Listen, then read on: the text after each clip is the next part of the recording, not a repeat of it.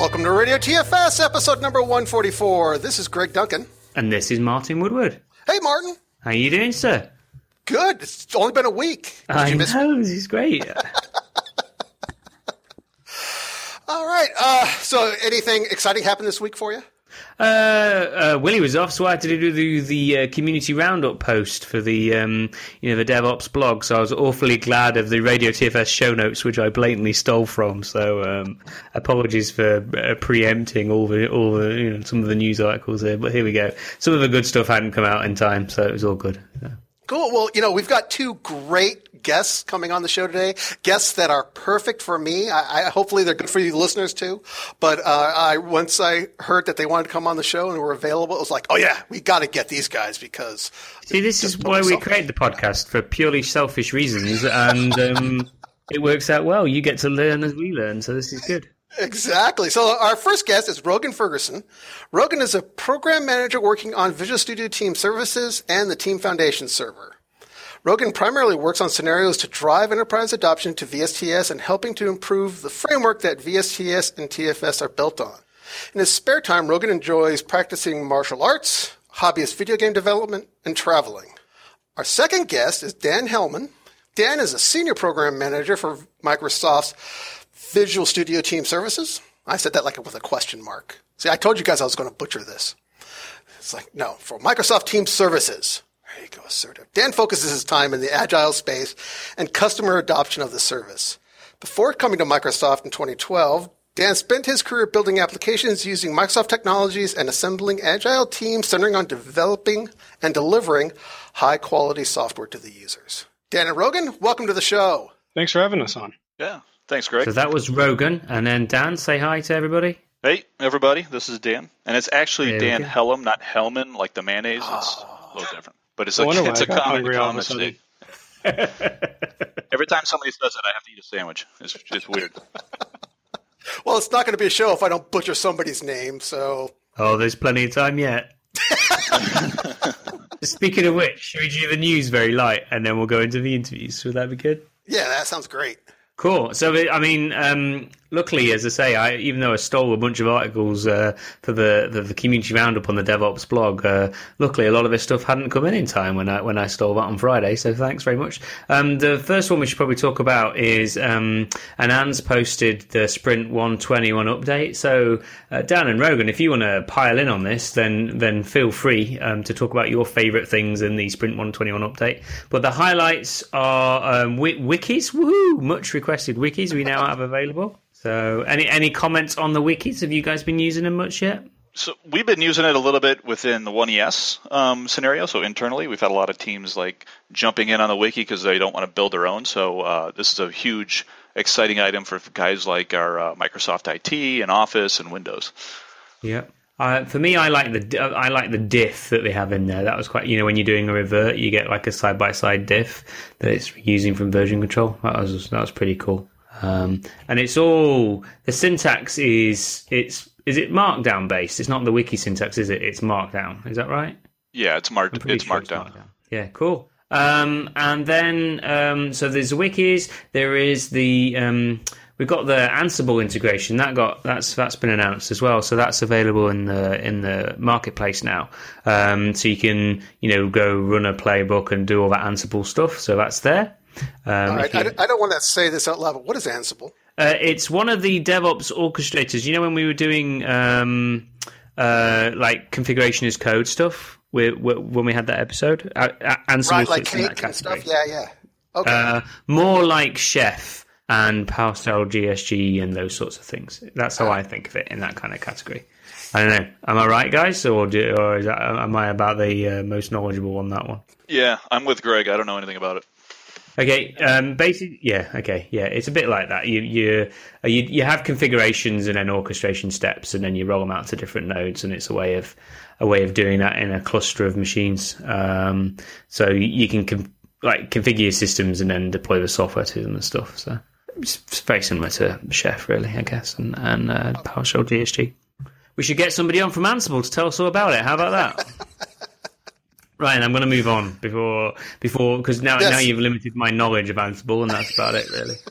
Um, we had a bunch of work around uh, in the version control space. So specifically, um, the some stuff around pull request extensibility. So some new APIs are available for pull request workflows and things, and a whole bunch of work around uh, branch management. So being able to see stale branches, being able to see the you know looking at the pushes page, we've really helped identify that, and being able to restore a branch as well, which is pretty neat. Um, so yeah, that's that's very very useful indeed. So take definitely take a look at that one.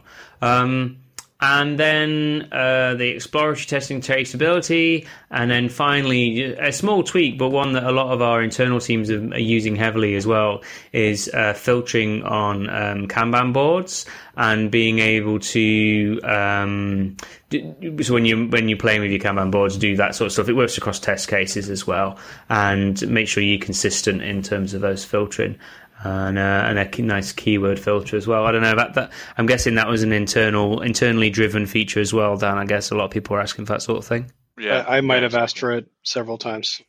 well, now it's there. So there we go. So that's kind of the highlight. Um, the the the big sort of uh, elephant in the room. Uh, Brian Harry addressed as well over on his blog. Um, he basically the features you're starting to see now, if you take a look at the features timeline, these ones are showing up in um, TFS vNext now, um, and they updates. So the TFS 2017 and the updates to TFS 2017, kind of that that uh, ship has sailed now, and so all the new significant feature work's probably going to go into the TFS vNext, um, which we'll be moving to release candidates for in the future, but um, doesn't help you if you're on TFS 2017 and you know you're going to be staying there for a while. So just so you're aware. And what you should be doing is just moving to VSTS, talking about data import. Yes, let's talk about how to do that. Very, very soon. How's that transition for you? Yeah, really, Martin. We should ask somebody on the team to talk to us about that. Yeah, we should. Let's get them on the show. well, Only we knew who they were. Yeah. First, uh, we've got another quick article from uh, Grant Fitchy. Grant Fritchey? Fritchley. Fritchey. I don't know, but Fritch- Grant anyway. Not, uh, yeah, there's, yeah, yeah, Grant. There's no L, so I was going to avoid that one.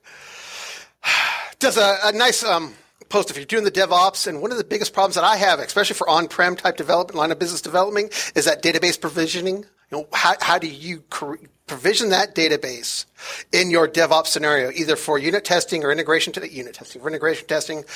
And this is from Redgate. So, of course, they're talking about their SQL clone product, but still, it's a good way to look at it. If you're interested or you're thinking about that, you're wondering what that kind of performance hit on it, if you're doing a, you know, backup restore, or if you want to thinking about doing a clone, they talk about here in this article. Very cool. Um, over on the uh, support blog, um, Trevor Hancock, who's uh, uh, the guys will know really well. He's one of our uh, best support people and, and, very vocal as well, and gets a lot of stuff out there sharing people. He was um, blogging about um, troubleshooting some. Um, well, actually, no. Sorry, it wasn't him. It was Manuel Galido, but it was he's a colleague of Trevor's. So um, he was posting about uh, the um, some how to debug some authentication problems with Team Explorer Everywhere. So, as listeners to the show know, Team Explorer Everywhere was a, the former um, stuff I used to work on, a, a, baby of mine in the past. And um, the way that you connect to VSTS um, typically is by doing a, an OAuth um, flow. Um, and well, not not really. It kind of it, the way it happens is it, it uses the browser and it fires up an instance of the um, the browser on your system, and then uses that browser to kind of help you authenticate in to VSTS using the browser auth mechanisms. And then once that succeeds, it gets those credentials and moves them over into the Eclipse instance, and then then you're authenticated through. However, um, and sets up SAML credentials and things like that. So that's all good. Um, problem is if that fails, and it can fail, um, sometimes the most common exact reason why it fails is on different platforms. Um, there's weirdnesses in the way that the browsers interoperate, um, and, and, you know just weirdnesses in the way that what Eclipse has access to. So there's a couple of sort of fallback mechanisms if if the out the box mechanism just doesn't work straight away. Um, there's the ability to enable device flow authentication. And this is a, a handy feature that's there within OAuth device flow um, that you can enable by setting a, um, a configuration parameter in your Eclipse uh, file, in your Eclipse.ini file. And then when you try to authenticate, it actually gives you a pop up window that says go to aka.ms WAC device login. And when you do that, you get like um, a code which is, expires. So this is a way of, you know, and then you go over to the browser, you type that in, and then it, it, it knows that the person who knocked on the door and got this code is you and you've authenticated. So then it allows you in and that, that all sets up. So hopefully that works. And then finally, if that doesn't work, you can actually um, create a personal access token. Uh, we talked about the screens for that last in last week's show, um, how they've been improved. When you create one of those, you can actually store that in your Windows Credential Manager or in your Credential Manager of choice on your operating system, and then it'll use those when it's connecting into VSTS in um, kind of you know stick them in the HTTP headers as it's connecting in. So yeah, a couple of different ways of a sort of troubleshooting that. The best way to go is the device login mechanism. Um, if and that should work, you know that should that should always work. But just in case it doesn't, there's another another backup option there. Belt and braces. Just listening to you said, okay, yeah, that's why we have a troubleshooting guide for that. Yep. Okay, uh, really quickly, Gordon Beeming, occasional co-host. Gordon, I'm giving you a hard time. Gordon, uh, Gordon, Gordon Bueller did this really cool post on searching VSTS and TFS, the code search and work item search, how to use the the Chrome search providers to search your code or your repository. So if you've ever thought about that, if you've set up your own custom search provider, uh, or you hate just going to, oh, I want to search the code and I need to go to VSTS and I need to click on code, I need to do this, check out his post. It gives you a nice, cool, Gordon-like instructions. Very cool. Thanks, Gordon. And um, uh, I've been doing a lot of interviewing lately as uh, we're hiring on the team. So go to aka.ms, whack VSTS jobs if you want to come work on the VSTS team. But uh, we've been in lots of interviews, and Angela Stringfellow actually has a blog post up about um, interview questions. And I'm normally not a big fan of these types of posts because you know you end up with like a list of of pop quiz questions. You know, can you tell me what Ansible is? Things like that. um, that we would all fail, and yet was magically we've got a job on the show, you know, job working on this stuff. So what's the deal? But the thing that Angela recommends is actually a couple of questions, very open ended. Um, one of which is, you know, tell me what DevOps is. Um, and what's the need for DevOps? And I quite like that because she highlights that a correct answer is that it's not it's not just about the particular tools. You know, it's not about continuous delivery. It's not about using um, a configuration as code tool like Chef or or Puppet or Ansible or something. It's about uh, you know people, processes, and all that sort of stuff. It's about having highlighting communication between the developers and the ops teams and the customers, and delivering that continuous flow of value to your customers. Um, so yeah, it was it was actually a, a, good post with some links to stuff. So I kind of wish I'd uh, wish I'd read that sooner before I started interviewing people. Uh, we've talked about the um, report from Puppet about the your interview for DevOps. When I saw this, I thought, well, that's kind of interesting because it's a very focused article. It's the first annual retrospective report published. Now, unless you're a Scrum Master uh, or, or somebody who's deep into agile, you're probably thinking, you know, kill me now, because uh, your you know your retros are painful, and that's where this report will come in to help you and help the scrum masters make your retrospectives better. Here's the things that people are doing, people are not doing. It's a very short report. It's a PDF. It's only like um, uh, 13 pages long, and it's a lot of pictures a lot of graphs, so it's very easy to grok and understand. If you're doing the retrospectives, if you think you're doing them right, check out this report. If you think you're doing them wrong, check out this report. If you're not doing them, check out this report. And Martin, I think we're out of news stories, man. That'll do. Should we move on to the chat with Dan and Rogan? They've been waiting patiently. Yep, I think that I think this is the time. So, first of all, though, listeners, when we say data import, we're we're saying high fidelity data import. Well, let's talk about that. So, you know, when when you're moving to VSTS is one way, which is just to move to VSTS. You know, just take a dump of your code and move over. But um, yeah, do you want to talk a little bit first, uh, guys, about what what the TFS data import is and what it does? Yeah, no, I'd be actually, more than happy to talk about it. Uh, yeah, so Uh, the the fun name for this, this is actually the TFS database import service for Visual Studio Team Services, and you would not believe how many times I took me to practice in front of the mirror to say that very quickly.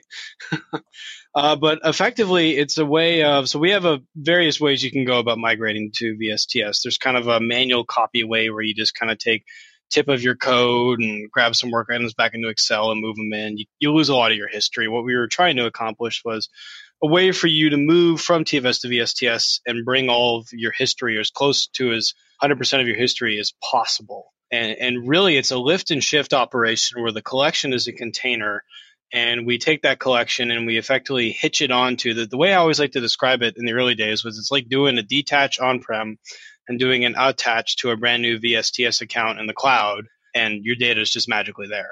And that's how it kind of feels. I know there's a lot of magic behind the scenes, which we'll go into in a minute, but that's definitely kind of the experience. And um, as somebody who's coming in to VSTS from TFS, Dan, what sort of things do people run into typically? And you know, is it all plain sailing, or is there are there any gotchas when people are doing that migration? Bearing in mind, Greg's thinking about doing it. Well, Oscar, Greg's compatriot, is thinking about doing it any uh, sometime soon. Yeah, so uh, just to be clear, like between Rogan and I, so um, I focus a lot on uh, the process template stuff and that people run into when they do data migration. And then Rogan basically is kind of the PM that handles everything else. So, uh, and unfortunately for most people who have trouble, it's usually around process templates, right? Exactly. Um, you know, the biggest issue people have is uh, and I think the most common thing that we run into is, you know, somebody starts on a really an old version of, two, you know, 2005, 2008, 2010. They have these old process templates, um, and they don't really upgrade them over the years, and then they want to go ahead and, and uh, migrate. So they may update TFS, which is great, but guess what? They didn't do. They didn't update the templates anytime recently, so they run this TFS migrator tool, and it goes and checks it, and they just get a whole slew of errors and problems. And most of those are a result of like, look, we made a bunch of changes over the years and you haven't updated your process template, well, guess what? You know, you got to do those manual updates.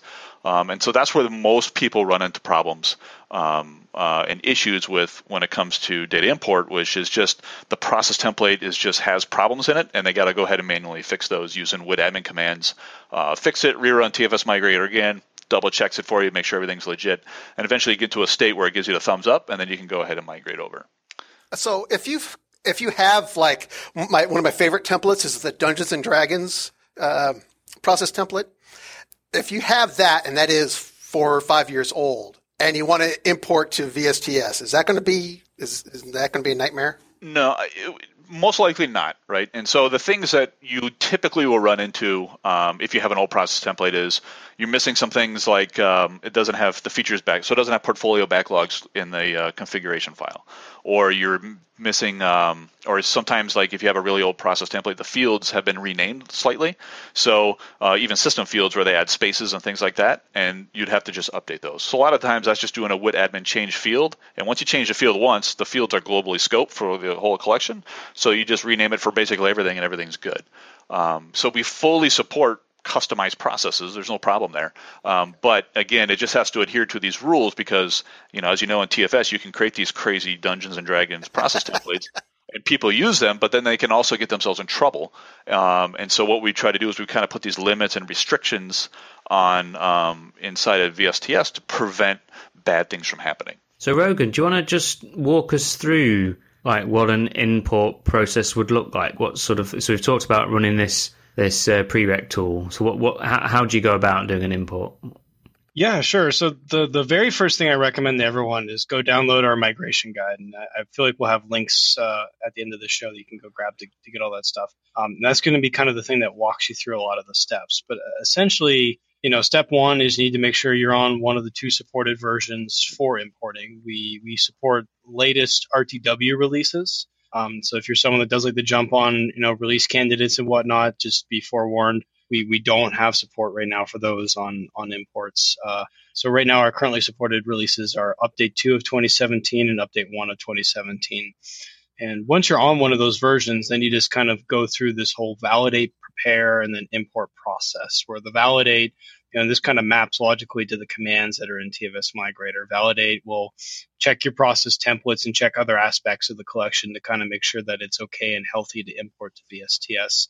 prepare generates those files that you need to import. So your identity map, your import specification file, which kind of has an underground name that is kind of sprung up called the import.json file. Um, that allows you to specify, you know, how you where you want to import your collection to, you know, Central U.S., West Europe, East Australia, those kind of things where VSTS is supported, as well as kind of telling us, hey, here's where my source database is up here in Azure that I went and uploaded, and uh, you know, this is what I want my account name to be.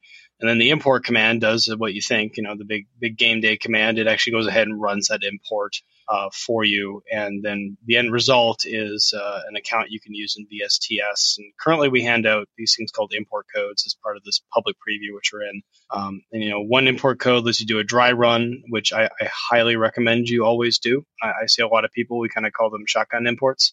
Um, I, I, say it's never wise just to go straight to a production import. Uh, especially when you got to tell your boss on Monday why it didn't work.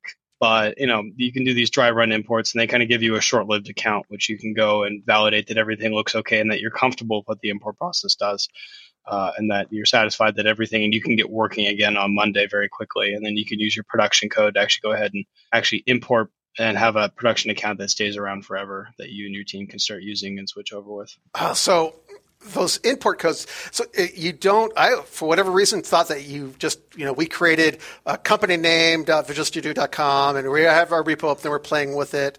Um, you know, I thought we would take our database and import it into there. So that's not what you do when you're doing a dry run.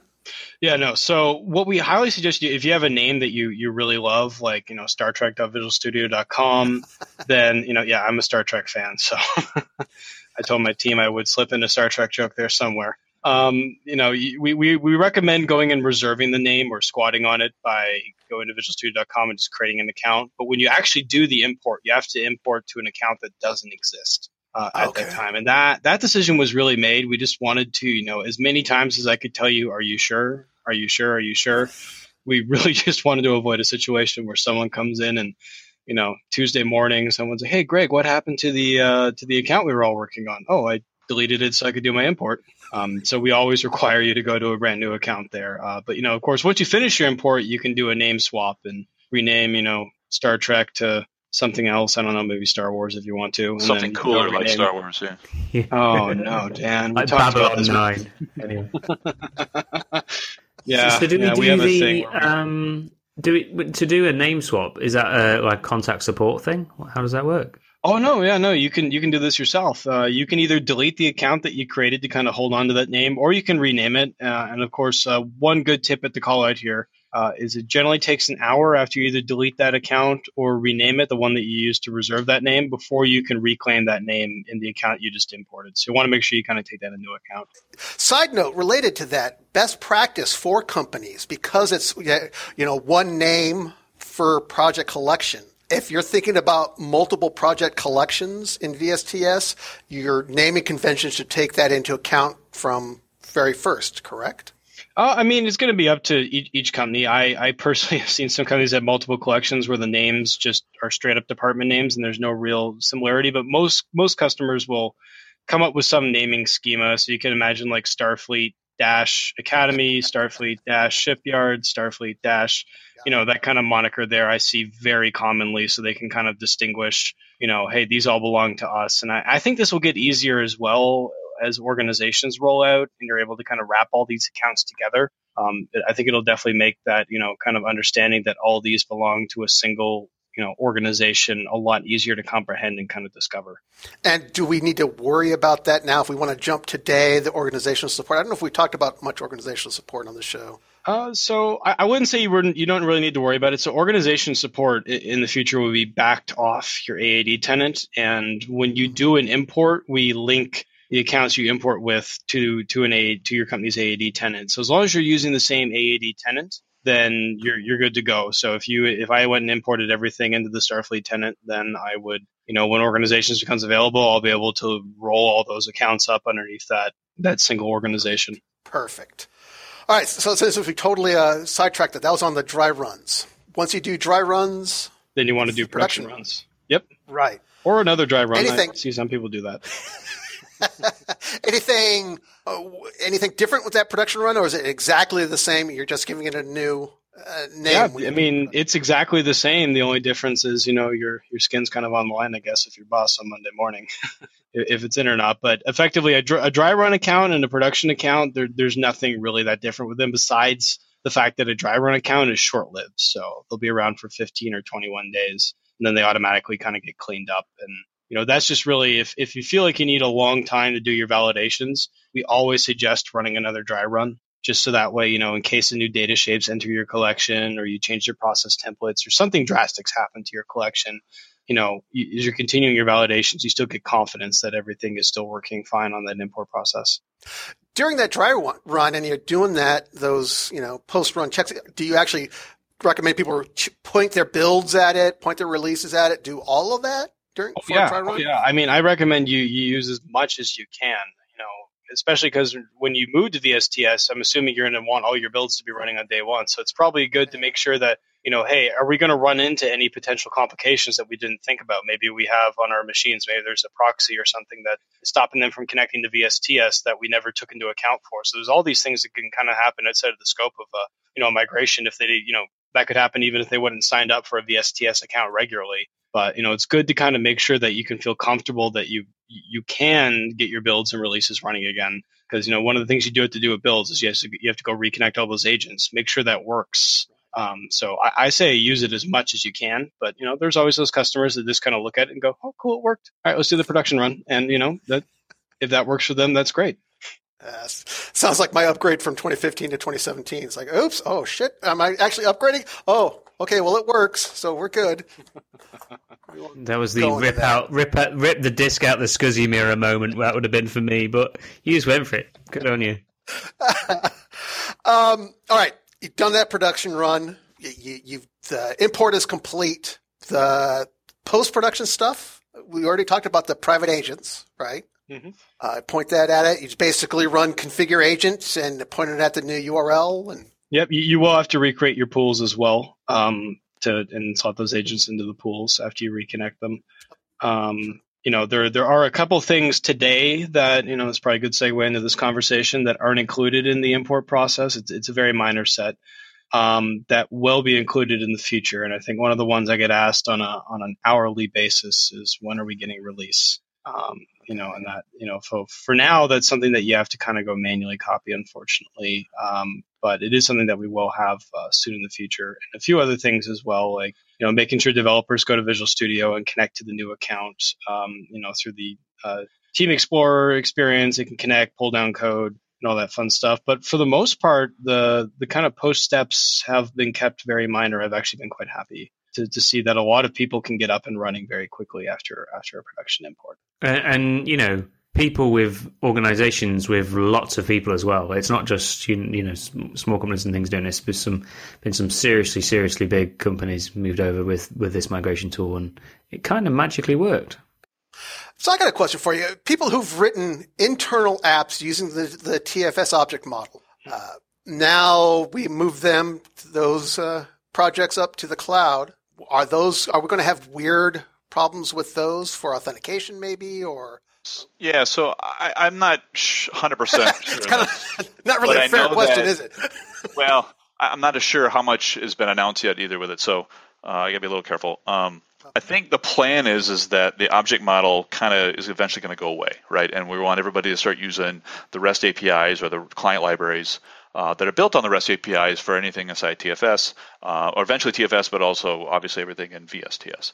And so um, I think right now everything will, will work, um, but you know, knowing that in the future, you know, if you've got a bunch of tools that are running in TFS and they're using the client uh, object model, fine. Um, but in the future, those are going to kind of be deprecated, and we want everybody to start focusing on uh, putting, changing those over into using the REST APIs. Cool. But even that deprecation period, I know at least historically, I've seen the team. You guys, that, that deprecation isn't like month to month; it's like year to year, or release yeah. to release. Yeah, it's a it's a long ways out still. Um, you know, but uh, obviously, if somebody's moving over now, we'd encourage them to use the REST APIs because obviously they're just much more efficient and easier to use. Um, and if you start using the things like the object model, then you're more subject to things like rate limiting inside of VSTS, where if you're doing something that's not very performant, well, you're going to run into those rate limits, and then um, that could be a problem. Where the the the REST APIs are, you know, have things in there for like batch and that kind of stuff to make things a lot easier to uh, you know use in your tools that are still performant, and then you don't run into those rate limits.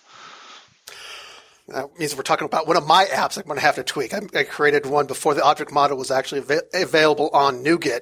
Kind of scraped it, and made it work, and that's yeah. It'll still magically work. It's just you know, uh, just beware that um, you know it, will still work for the you know it, it still works. So don't don't worry about it in terms of this migration.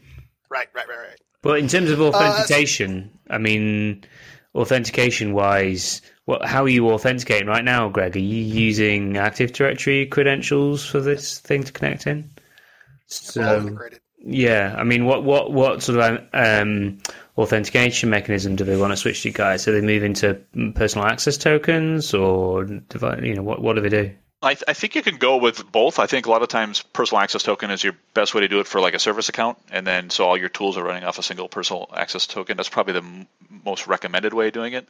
Um, we have a bunch of samples that I can send you guys a links for uh, in GitHub that has a bunch of like, here's how you run and test the REST APIs. Here's a bunch of examples for you. Here's a bunch of scenarios that you can cover, uh, and then you know it has all the authentication type methods in there as well that you can go ahead and follow through and, and use. Um, and those samples are strictly just for like that, right? It's like, hey, I need to, how do I do this inside of the REST APIs when I used to do an object model was different, and then I can kind of go see all those samples and use them and execute them out of my own collections and see how they work. So do all the permissions come over as well? Like, say if they've got a bunch of AD groups and then they move out and they're now, you know, the, the, the AD is replicated out to the AAD. But do, do, do all the permissions transfer over to these new projects? Um, you know, that is a common scenario that a lot of, you know, large enterprise customers do. They have, you know, AD groups to manage everything in TFS, so no one has to go in and like add a specific user there. And you know the the good news is uh, it, it, can work after import and everything is uh, still good there. Uh, so the big thing when you're doing import, and this kind of is a good time to touch quickly on you know how identities are actually imported because that will help answer the whole group question here. Uh, when we import identities, they're imported one of two way, either actively or historically. And historic identities are ones that um, if you have an Azure AD Connect set up, or basically an AD to AAD sync, um, it will propagate across the on-prem identity SID into the AAD identity on-premise security identifier property. Uh, and if we can find a matching SID to on-premise security identifier property, then we can import those users actively. They'll have access to the account. All their history will be linked to their AAD identity, and you know they'll, they'll be like a regular user in a VSTS account that has permissions to access it. Where historical ones where we are unable to find that kind of a match, then what ends up happening is though they're still there, but it's kind of like a scenario where if I was added to your VSTS account today, I did some changes, checked in some code, so there's some history artifacts related to me, and then you went and removed me from that account. Now, you can still search up what I've done. I'm just not actually a member of the account. That's what those historical users look like. And those concepts still apply to, you know, AD groups. They can be included as part of the sync, and as long as they're included as part of the sync, that same SID to on-premise security identifier uh, property translation happens. So you effectively end up post import if you have that sync set up. And you know this is why it's good to do a dry run so you can make sure everything looks good there. Um, all those AD groups you were using for permissibility on-prem get replaced with their AAD group counterparts, and your permissions just work um, the way you expected them to, and as they did in on-prem. Cool, cool. So, uh, how long have you guys? Wait, wait. One question. So I've done that import and we've our VSTS is working great. Our on-prem TFS is still there. How long is the best practice to keep that on-prem TFS around? So I would say once you have gone ahead and migrated, and you know if it's been like 48 hours and your team is fully committed and fully on the VSTS, I would say go ahead and shelve your TFS instance. A lot of customers, you know, they take their TFS instance offline when they do that production import, and everything goes well. They just never bring it back online. Um, you know, I would highly advise against taking the hard drive out and throwing it in the trash. saying goodbye. I would, you know, keep keep it somewhere just in case you ever want to go back to it. But you know, once your team is committed and on the STS, so you know, I, I wouldn't worry about really having to reattach that collection again and, and, use it. You're kind of, you know, you're in the cloud now. Um, move forward. Cool. So, Dan, what inherited versus hosted XML? Yeah. Like for work item definitions and, and you know, releases and imports. What what what what do you mean? What is Yeah, that? so there's there's a couple things that um and we kind of touch on this when we talk about importing, right? And so there's two different types of ways of doing process customization. There's hosted XML and inherited. So let me start with the new way, which is inherited. So if you create a new VSTS account and you want to do process customization, you're using all the cool new and inherited features, right? You go in and you say, hey, look at Agile. I want to create an inherited process from that, and then I want to add a couple fields to it. So that essentially inherits the Agile process, but it also then adds a couple fields to it. And then I can switch between inherited processes pretty easily. Uh, hosted XML is more in line with the way current TFS works, right? It's uh, each project has its own process, and um, you know I change it through the XML and the WITs and that kind of thing. So when you do data import, um, we do a couple different things. So the first thing we do is we go and just check it to make sure it'll fall into hosted XML. And so if you have any process customizations whatsoever, you automatically drop into that hosted XML bucket. And so let's say you have 20 projects and you only customize one project. Guess what? All 20 are now going to be hosted XML. Um, those other 19 might be using out of a box, like an out of box Agile, but for right now, we drop you in so every project is using hosted XML. And so that's kind of a, another little gotcha there. Um, and when we say hosted XML, it's it's again you can still modify it the way you want to. Um, you know, you modify the XML, that kind of thing. You modify the WITs, but you don't use WIT admin anymore. You're basically using the UI inside of Team Services, where you basically zip up a process. Um, it checks the whole process, tells you if there's errors, and then applies that to the project. And so the gotcha there gets interesting because um, you know we have a lot of customers who again have 19 projects that are all legit out of box agile and they don't want to go to this hosted XML thing because it's a pain in the neck.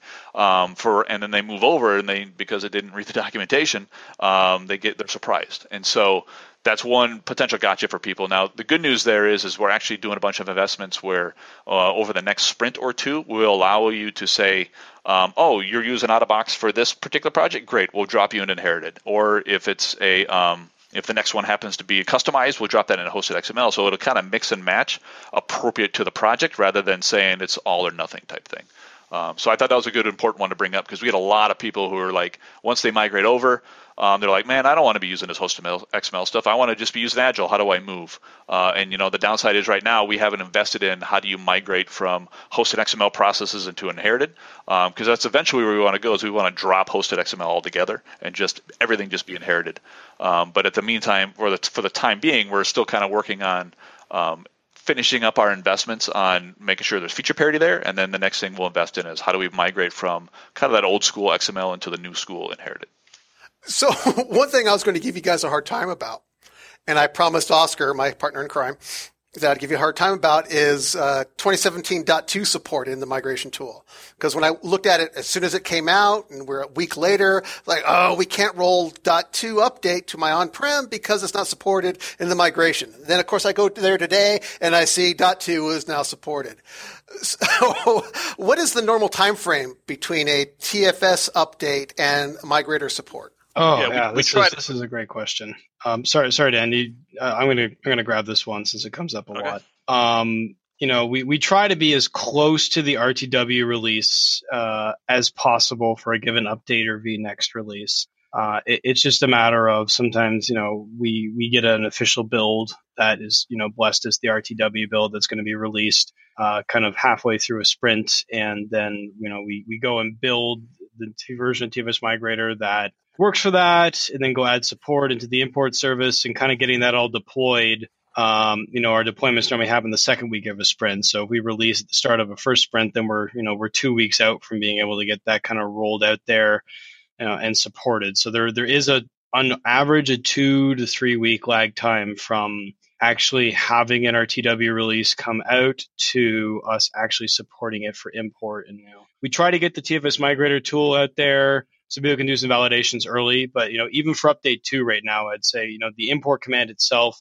is not up and working. It probably won't be until about early next week, and you know, it's it's just an unfortunate side effect of kind of the process right now. And uh, you know, uh, it's not something that I'm I'm super happy with, but you know, it's something that we deal with once every three to four months, and then it's kind of that bad dream you forget about.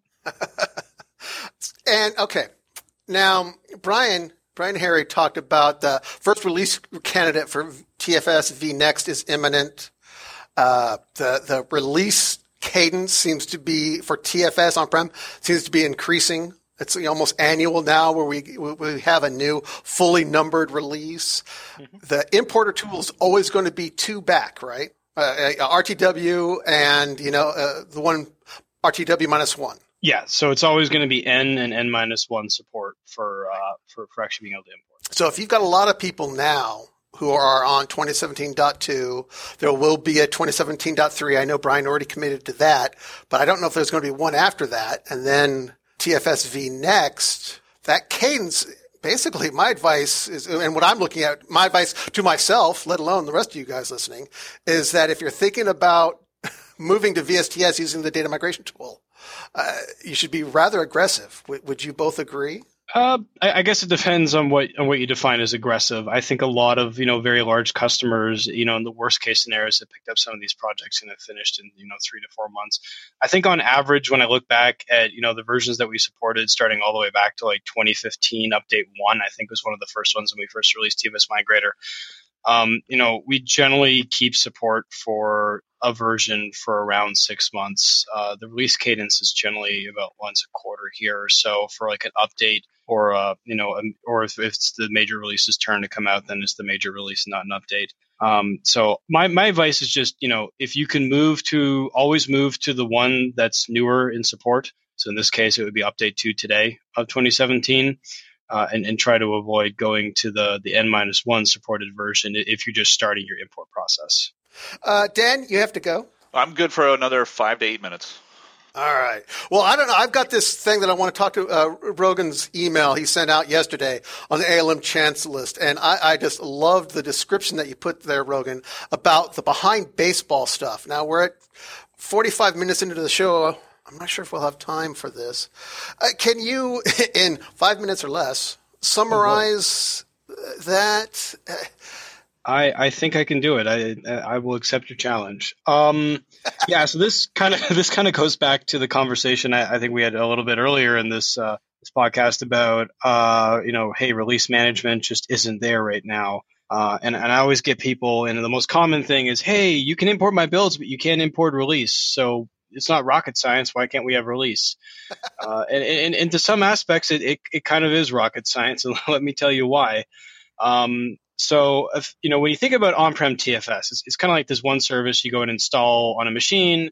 I know you can have multiple ATs over the place, but effectively, it's it's one service. It's got your release, it's got your build, it's got it's got everything you want to do there. And you can go add extensions. When we talk about a cloud service, you know, it, it's architected in a way where there's a series of microservices that kind of make up um, all the different offerings that you, the, the end customer, call Visual Studio Team services. Um, and you know, and it, it's been a transformation for us. I would say when I started on the team, we definitely weren't super micro architecture. There was a couple big services, but over time, as we've you know spun up package management, spun up the new release management system, we've kind of said, hey, these are going to be their own separate services, kind of standing out there. Um, and you know, but we still have this one big microservice, which is kind of ironic to say big, and then microservice after it that we double ironically called TFS internally, and that kind of has a lot of the um, features still in it, you know, and I think maybe in the future we'll see those split out in their own microservices. But you know, for now it has things like work item tracking, backlog agile management, builds are in there.